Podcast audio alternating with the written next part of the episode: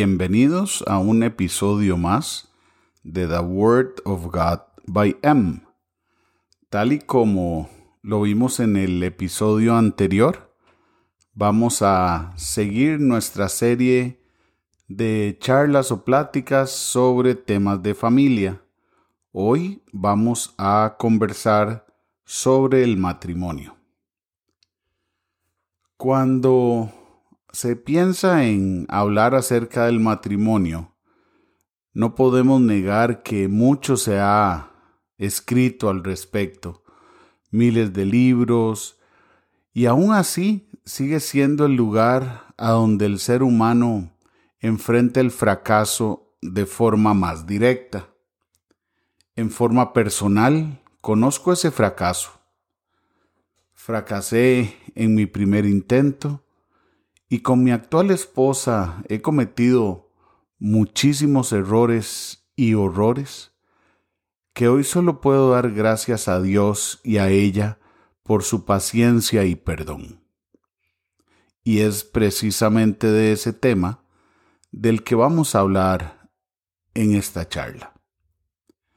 Hace un tiempo me propuse enfocar el tema del matrimonio a la luz de la Biblia desde una perspectiva un poco más estructurada y fundamentado en el siguiente versículo. Salmo 127.1. Si Jehová no edificare la casa, en vano trabajan los que la edifican. Cuando nosotros llegamos al matrimonio, llegamos con una carga en nuestras espaldas que no imaginamos y de la cual quiero hablar inicialmente. Primero que nada está nuestra niñez. Independientemente de cómo haya sido ese periodo de nuestra vida, debemos estar de acuerdo en que la gran mayoría de los rasgos de nuestra personalidad fueron formados en dicha etapa. De niños, aprendimos muchas cosas. Aprendimos a reaccionar frente a los problemas, a externar nuestras, nuestras frustraciones de una manera determinada. Y además aprendimos todo lo relacionado a recibir y dar amor. Muchos dirán que en su infancia no conocieron el amor. Y esa es una triste realidad que no podemos ocultar. Pero cuando logramos identificar que esas situaciones se han dado, seremos capaces de empezar a conocernos no solo a nosotros mismos, sino también a nuestros cónyuges. Sabremos entender además el porqué de muchas de nuestras reacciones.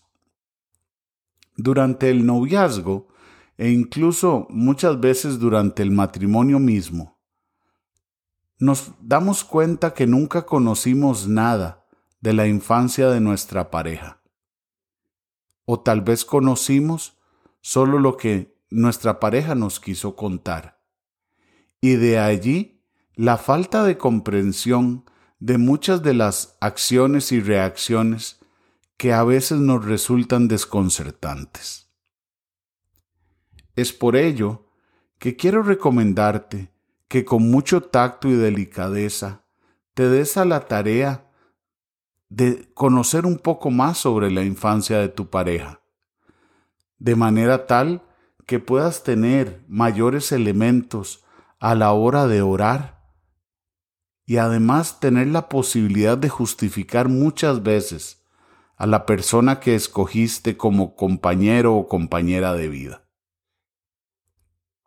Dice la Biblia en Eclesiastés 4, versículos 9 al 12. Mejores son dos que uno, porque tienen mejor paga de su trabajo. Porque si cayeren, el uno levantará a su compañero.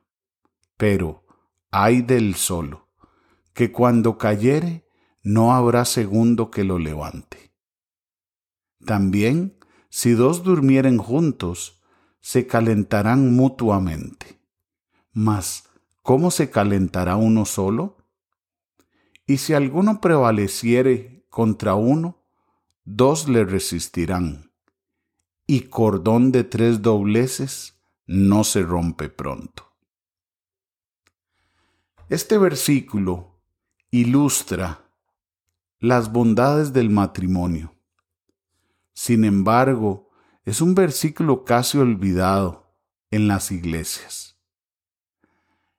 Debemos tener en cuenta que el matrimonio es la unión de dos vidas para formar una estructura perfecta ante los ojos de Dios. Sin embargo, esa estructura solo resistirá los embates de la vida si está fundada sobre la roca, tal cual lo dice el versículo. Y recordemos que la roca es Cristo. Generalmente, al matrimonio llegamos llenos de expectativas. Esperamos que la otra persona se comporte y haga todo aquello que nosotros por años hemos imaginado y preconcebido como la forma en que se debe llevar la relación de pareja. Todas esas expectativas que hemos creado a través de lo que hemos podido observar en la televisión usualmente. Pero además esas expectativas se ven modificadas por la presión social. No podemos ignorar que en estos tiempos los matrimonios tienen aún un enemigo mayor al que podrían haber tenido 20 años atrás, y es el teléfono celular. El teléfono celular se ha convertido en un elemento destructor de parejas. Las redes sociales, a su vez, se han convertido en una terrible herramienta de destrucción, a donde la habilidad de conversar ha ido desapareciendo, cediendo paso al chat. Hoy en día puedes ver familias en un restaurante a donde cada miembro está en su aparato electrónico. Desde niños que ya no se saben comportar si no tienen un celular o una tablet en sus manos, hasta adultos que prefieren que el tiempo transcurra mientras revisan sus redes sociales que interactuar con sus seres queridos. Debemos determinarnos a educarnos para el matrimonio. Durante el noviazgo y en el tiempo previo a la boda, le dedicamos horas viendo revistas de novia, viendo qué nos vamos a poner como trajes, cómo va a ser el vestido de la novia, revisando el menú, incluso nos damos a la tarea algunas veces de ir a hacer pruebas o degustaciones de menú, no sé, se hacen mil y cien cosas alrededor de los preparativos de un matrimonio en términos generales. Sin embargo, cabe la pregunta, ¿cuánto tiempo le dedicamos a entender y prepararnos para el matrimonio.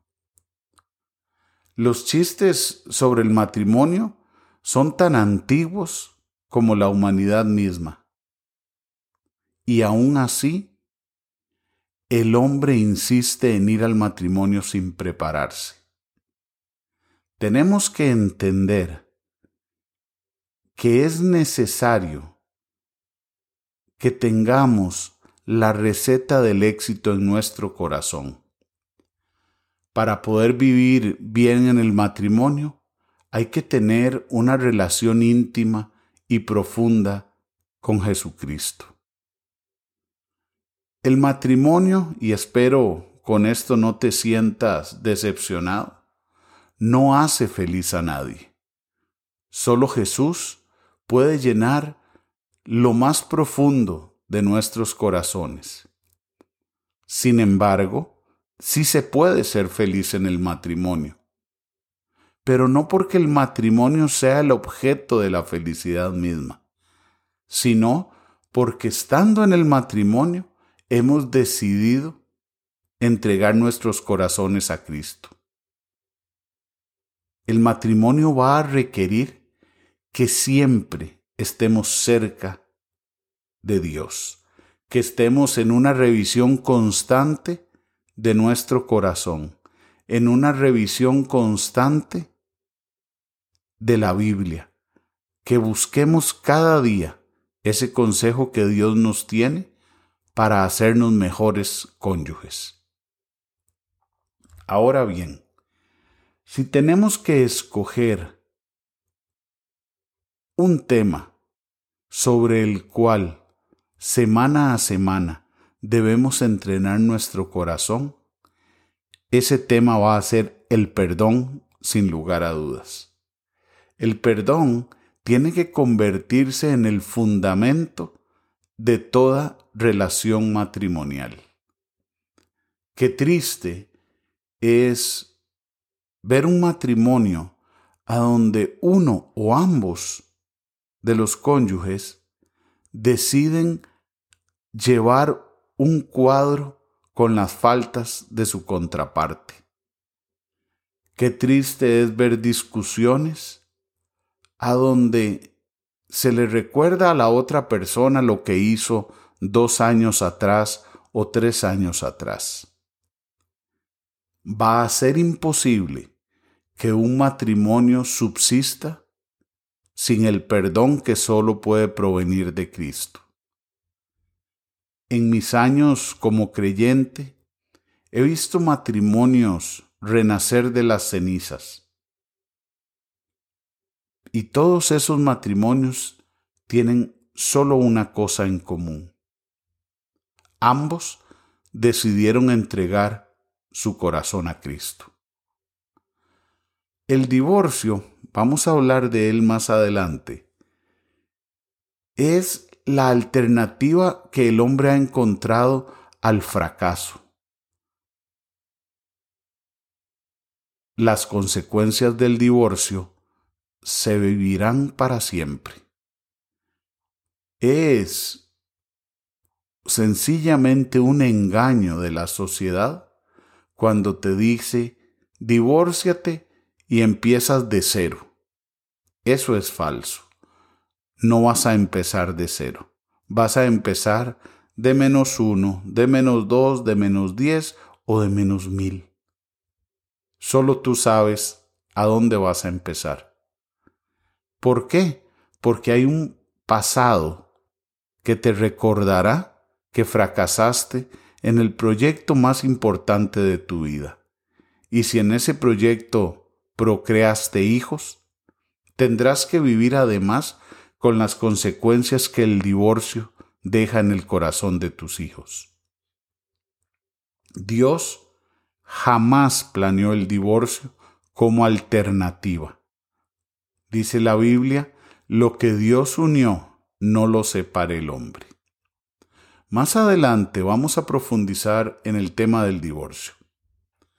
Pero no quiero dejar de lado que después del perdón debe venir el amor.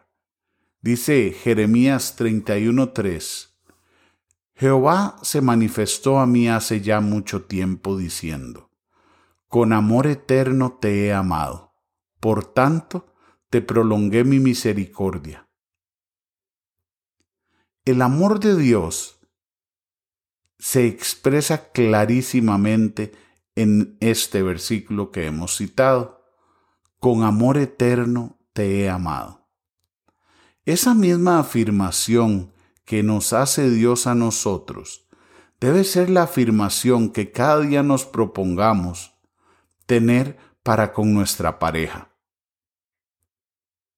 Dice el versículo de primera de Juan 4:10, en esto consiste el amor, no en que nosotros hayamos amado a Dios, sino en que Él nos amó a nosotros y envió a su Hijo en propiciación por nuestros pecados. Este versículo describe a profundidad el amor de Dios por nosotros. Dios nos amó a pesar de todos nuestros pecados. Dios nos amó de tal manera que dio a su Hijo para darnos la vida eterna, a pesar de todos nuestros errores. Ese es el amor que Dios quiere que tengamos para nuestro cónyuge. Un amor incondicional a donde el perdón entra en acción todos los días. Si nosotros nos mantenemos firmes en un amor incondicional, muy pronto tendremos un matrimonio a donde Cristo será el centro de tu vida. Si nosotros entendemos que a como Dios dio a su Hijo por nosotros, nosotros debemos darnos por nuestra pareja, entenderemos y descubriremos que ya no estamos esperando que alguien satisfaga nuestras necesidades. Hoy escuchaba una conversación a donde una persona le decía a la otra, es que mi pareja no me deja esto, es que mi pareja, y escuchaba yo las mil quejas que le daban sobre la pareja. Para al final entender que esta persona estaba tan centrada en sus necesidades que no estaba disfrutando de las bendiciones que Dios ha derramado sobre su vida. Debemos pedirle a Dios la gracia para disfrutar todo lo que Dios nos ha dado, para disfrutar la persona que Dios ha escogido para nosotros tenemos que pedirle a Dios la gracia para ser gentiles con nuestra pareja. Dice Efesios 4, 29 al 30. Ninguna palabra corrompida salga de vuestra boca, sino la que sea buena para la necesaria edificación, a fin de dar gracia a los oyentes y no contristéis al Espíritu Santo de Dios, con el cual fuisteis sellados para el día de la redención. Debemos evitar a toda costa palabras groseras en nuestro matrimonio. Es mejor retirarse y esperar unos minutos o hasta unas horas para que los ánimos se calmen, que darnos el lujo de que de nuestra boca salgan palabras hirientes para nuestro cónyuge. Quiero que sepan que el lograr evitar este tipo de confrontaciones requiere de una comunión constante con Cristo, sobre todo para aquellos que hemos hecho del arte de discutir una forma de vida. Qué difícil es dejar de discutir qué difícil es ceder la razón. Sin embargo, el tiempo y sobre todo el tiempo que pases en la Biblia, el tiempo que pases en comunión con Cristo orando, te harán entender que la razón es un objeto sobrevaluado. ¿Por qué un objeto sobrevaluado? porque muchas veces estamos dispuestos a destruir a la persona que amamos con tal de irnos a dormir con la razón. ¿Y para qué queremos esa razón si al final vamos a destrozar el matrimonio? ¿Para qué quiero yo tener razón si destruyo a la persona que Dios me dio como compañera?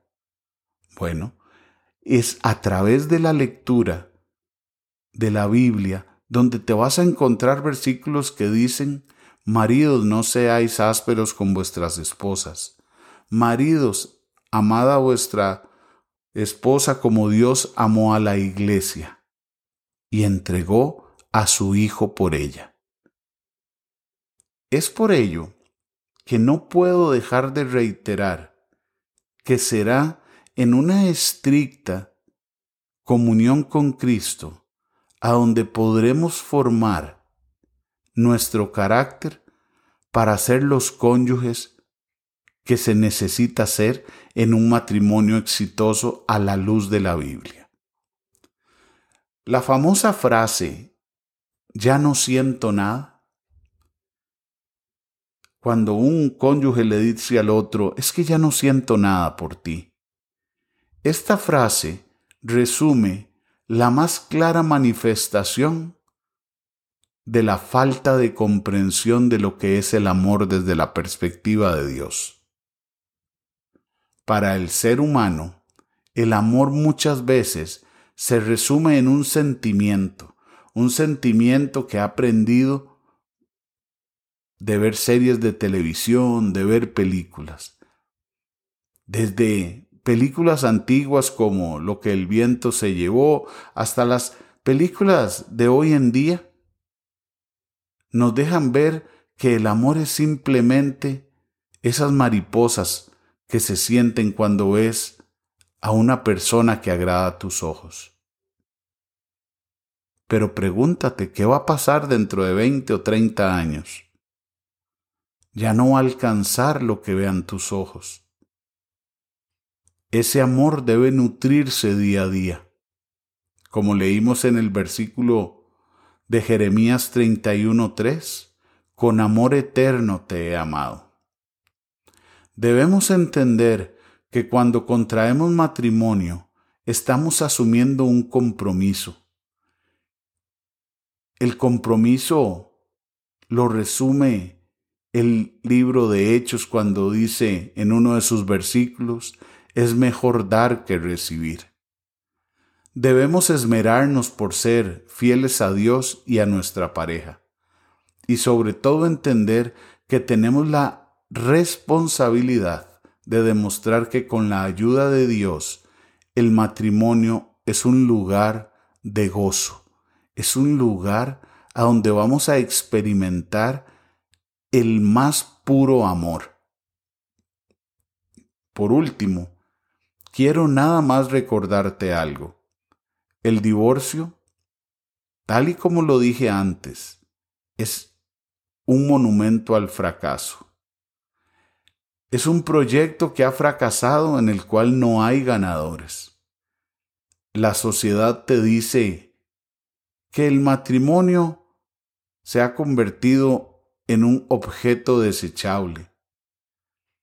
Pero no te cuentan que ese divorcio será una nube gris que siempre estará encima de tu cabeza. Se agravará el color de ese gris cuando hay hijos de por medio o cuando ese divorcio deviene en batallas judiciales interminables. Quiero hacer una aclaración. Hay divorcios insalvables, tal cual lo menciona la misma Biblia casos de fornicación, casos de agresión, son motivos en los cuales el divorcio encuentra espacio. ¿Por qué? Porque se tiene o se pone en riesgo la vida del cónyuge inocente. En el caso de fornicación, el cónyuge inocente se encuentra expuesto a una enfermedad y en los casos de agresión se explican por sí mismos. Hay un peligro latente de un delito contra la vida. Pero si hoy por tu cabeza o mañana o en tu futuro, la causa por la que llegas a considerar el divorcio es porque ya no sientes nada, quiero decirte que le estás dando espacio a la debilidad de carácter. Le estás dando espacio a que el amor sea tergiversado.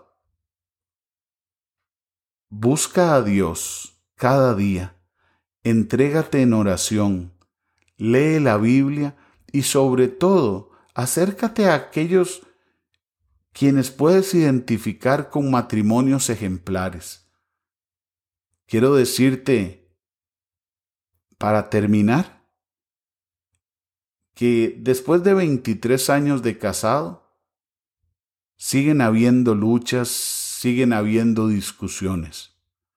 Pero hoy me encuentro en un matrimonio del cual no quiero salir jamás. En un matrimonio en el que día a día no solo aprendo cómo ser mejor esposo, sino en el que disfruto cada segundo de la persona que Dios me entregó por compañera. Espero que hayan disfrutado de este mensaje tal y como lo disfruté yo. La próxima semana seguiremos en el penúltimo capítulo relacionado a temas de la familia. Y ya sabes, envíame tus comentarios y tus preguntas al correo electrónico thewordofgodbym o puedes seguirnos también en nuestro Instagram, The Word of God by M. Allí nos encontrarás en Instagram. Si no has tenido la oportunidad de anotar el email o la dirección de Instagram, en la descripción de este podcast lo podrás encontrar. Muchas gracias por tu tiempo y estaremos en contacto la próxima semana.